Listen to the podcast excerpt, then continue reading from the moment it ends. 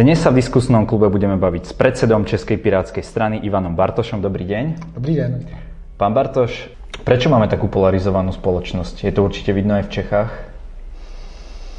Mm, je to, je to věc, která se která měla vlastně za příčinu vzniky třeba světové války a tak.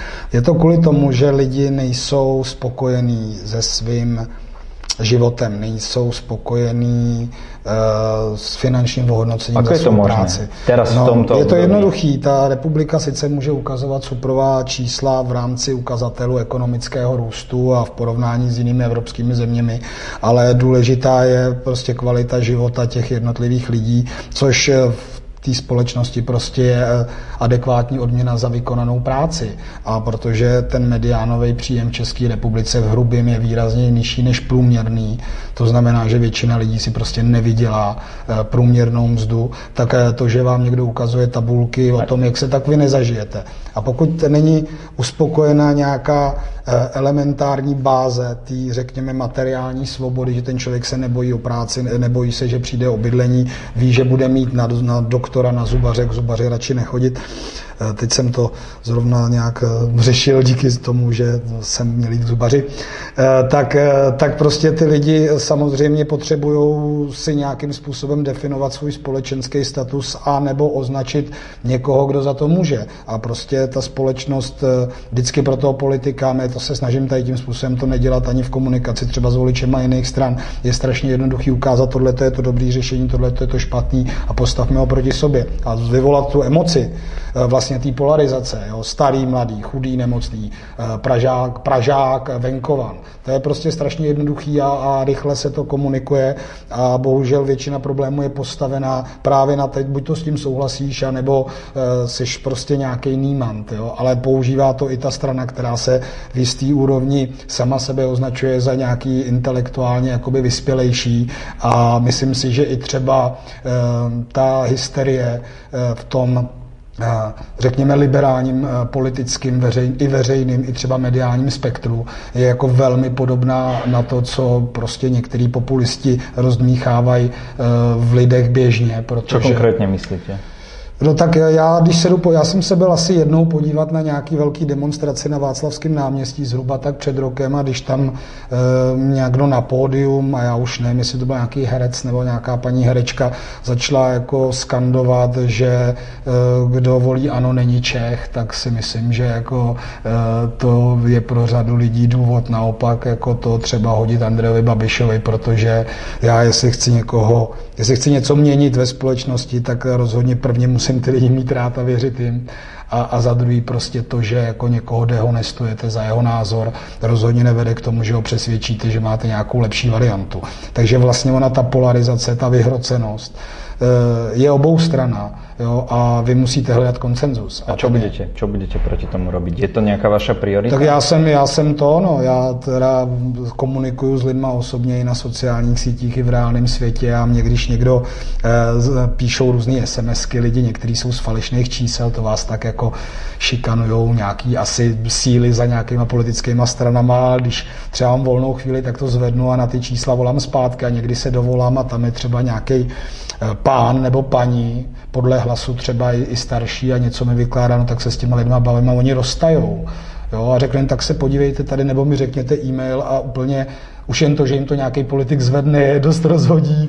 Pak s nima chvilku se bavíte o tom, jestli je normální, když někomu, koho neznají, prostě nadávají. A pak vlastně zjistíte, že je nějaký, samozřejmě to není nejefektivnější způsob po jednom, jak to jakoby obracet. Ale já si myslím, že to je třeba, my jsme tvrdí, ale i v těch debatách oproti tomu, jak daleko jsou ochotní jiný politici, tak jsme vždycky slušní. Prostě, když chcete vyhrát, tak jako férově. A já mám takový, já jsem to už někde mám prostě takový pravidlo, který mi funguje. Jo? A možná tak nefungovalo, než jsem vstoupil do politiky, protože uh, jsem i umím být i hodně hlasitý, ale když chcete, aby vás lidi slyšeli, tak křičte, když chcete, aby vám rozuměli, tak šeptejte. A já se prostě snažím to držet v té rovině, radši stokrát to vysvětlit, než prostě nad tím člověkem zlomit hůl, protože, já to říká můj kamarád James Cole, Dan Jurech, rapper, uh-huh. Když projedete eh, křižovatkou a někdo tam na vás troubí a běhne z auta a prostě vám nadává, tak to není, že vás nenáviděl. Že? On má nějaký asi problém v práci nebo ho něco štve a vy jste zrovna mu tam věl a on to na vás všechno jakoby pustí. A bohužel politici se naučili vlastně otvírat stavidla a podporovat tu aktivizaci skrze to, tak tady to pustíme ty lidi. Místo, aby prostě se toho člověka, co na vás troubí, jako mu řekli, ať se spíš uklidní, protože jestli takhle vyhypovaný pojede z té křižovatky, tak ještě to někdo do někoho nabourá. A je to nejtěžší, ale podle mě dlouhodobě se to musí zúročit, protože já věřím lidem, jako, že řadu věcí a problémů, které řeší, si nespůsobili a bohužel nemají čas se podívat na ty pravé příčiny. Není naplňovaný potenciál společnosti a oni si myslí, že to je kvůli lidem, kteří prostě třeba zneužívají sociální dávky.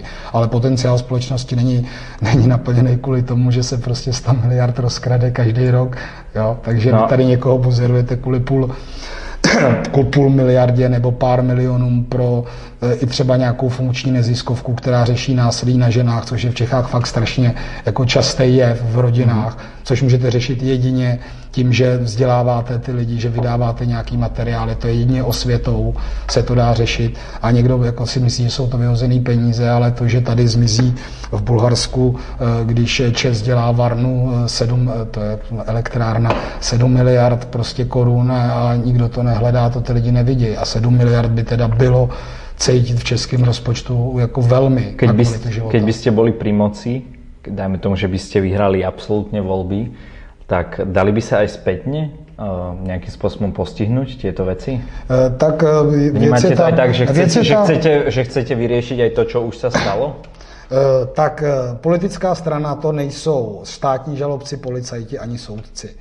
A já si myslím, jestli, a my třeba ve sněmovně jsme nakonec zřídili, jak jsme slíbili, tu komisi pro vyšetření OKD, která pracuje Eh, museli si, nevyslechli všechny svědky, museli si vzít ještě prodloužení, schválila to poslanecká sněmovna, ten zájem tady je. Samozřejmě takovýchhle hříchů minulosti je obrovské množství, je obrovské množství. Ehm, jo, Mostecká prostě, je to ten H-systém, který se vleče x let. Prostě těch věcí je z doby privatizace obrovské množství. Konzolidace přes Českou konzolidační agenturu. Některé věci jsou promlčené. Řadu věcí jsme se snažili alespoň zakonzervovat, aby se neskartovalo, ještě než jsme byli ve sněmovně. Eh, ještě když byl minister financí eh, pan Kalousek, tak jsme s ním řešili převážně informace České konzolidační agentury. A eh, vy samozřejmě, a tohle ty věci se dají zpětně šetřit, i ta komise může poskytnout těm věcem, a jinak to je věc státních zástupců soudu nebo poškozeného státu skupiny občanů. A já si myslím, že strašně důležitý je vytvářet takový politický prostředí, aby ty jednotlivé moci státu skutečně mohly fungovat nezávisle. A to je třeba v čem je ten problém ty pozice pana premiéra. Prostě on je vyšetřován, je v tom, teď už jsou to státní zástupci, budou v tom hrát soudy. A na druhou stranu on, že jo, je prostě eh, ten nejvyšší v, tým, v tom státě, jsou tam ta ministerstva. A prostě já nemám potom důvěru v tom, že i kdyby to bylo jenom v mindsetu, těch lidí. Tak když vám začnou odcházet nadřízení policisté, všichni ti, co byli nad vyšetřujícím policistou, tak eh, to rozhodně vám klidu jako zaměstnanci eh, policie jakoby nepřidá. A, a takže pokud je něco, co může ta nejlepší nebo ta nejvýše postavená exekutiva v té zemi na ministerstve a na vládě prostě udělat, je připravit dobrou legislativu pro to, aby se tyto věci daly řešit, připravit takový systém eh, legislativy, aby ty soudy byly průchozí, aby prostě každý radši zaplatí, než aby se šel soudit v České republice, protože to je na roky s výsledkem nejistým. A tohle to může měnit politik. A ta nezávislost justice, funkční justice, ta prostě, ta se k těm věcem pak může, ta se k těm věcem pak může vracet a může, může ty věci jakoby šetřit. Mm-hmm. Jo. To některé ty e, případy prostě nejsou promlčený, ale když vidíte, že za zjevnou prostě věc ten člověk nakonec jako kvůli pochybení v rámci důkazního břemene zjišťování najednou jako je venku, tak si říkáte, eh, tak jak, jak čistý byl celý ten proces. No jako. a právě to byste mohli měnit. Čo by byla prvá věc, keby ste takto masívne vyhrali voľby, čo by ste spravili? prvý krok? Určitě to máte napísané v nějaké vaší strategii, tak mi to můžete len tak vychrlit? Eh, je, já si, to je zase, jo, eh, my fungujeme paralelně. Jsme šli s 20 prioritama do těch voleb a kdybychom mohli, tak eh, jako je řešíme všecky, že jo, najednou. Pýtám se na prvou. Já si myslím, že asi bychom šli Eh, jednak, tak dobře, první, co jsme udělali, je skutečně ztransparentnění smluvních podmínek firm, který vlastní stát a tak. Protože vy tam sice nedohlídnete, ale můžete si to v těch datech zkontrolovat. Iniciativa hlídať státu, kdy vidíte, co jsou problematické smlouvy, nehrabete se v 100 tisících prostě smlouvách, co kde má kdo, ale vidíte ty problematické. Tohle by byla první věc a šli bychom tou cestou na fakt nejožávější věci. Eh, z jedné strany pojďte řešit něco, co je fakt negativní a to jsou skutečně exekuční pasti. My jsme teď předložili novelu exekučního řádu. Všichni měli v programu přesně ty věci, že chtějí adresovat. Jo, teritorialita, nekupení exekucí. Tak jsme to předložili, že to na vládě, čekám, 9 měsíců jsme to s Pirátama dělali. Takže to je jedna věc, ta, ta exekuční prostě past je obrovská na ten počet exekucí v České republice, jo, jako 800 tisíc něco exekucí. A na druhou stranu si myslím, že v rámci eh, toho, co by se mělo dít, je to skutečně jít nějakou nejenom ekonomickou cestou na podporu eh, vzdělání a školství a od vysokoškolských pedagogů, vědeckých pracovníků, protože to povolání, když bude atraktivní, tak lidi neskončí prostě v korporátu a neskončí v tom, co vystudovali, ale budou mít šanci učit ty nejčerstvější věci, které vystudovali, protože tady se všichni baví o nějakém průmyslu 4.0, jo, a na to ale musíte mít lidi, kteří prostě mm-hmm. jsou vzdělaní. A zatím se vleče řešení prostě a souvisí s tím. A třetí věc jsou ty byty. Eh, jo, chybějící zákon o sociálním bydlení neprošel. Měl se připravovat v tomhle volebním období, my jsme se to účastnili, pak to byl nějaký eh, zákon ještě, ještě investiční, nakonec to skončilo tak, že ministerstvo... Takže toto by byla jedna z těch věcí. Jo, exekuce, prostě jít někde, kde jsme hodně v mínusu, prostě blízko k té nějaký zdraví, jo, protože ano, stane se, že lidi prostě někomu dluží a měli by ty peníze vrátit eh, v rámci té míry, ale prostě předražení exekucí, poplatky, to všecko jako ty lidi. A když se tak o efektivní, efektivitě. Takže to, že ta situace takhle je, to má přímý dopady na, na efektivitu e, i výběru daní. Ty lidi nepracují, protože by jim o všechno přišli, tak dělají na černo. Takže tohle to dostat do nějakého bodu, zaměřit se na vzdělání a prostě saturovat ten primární potřebu těch lidí, kterou máte od od toho momentu, kdy vás doma maminka začne štvát a nemůžete utíct prostě na kolej při studiích, tak první, po čem každý kouká, je, kde by mohl bydlet.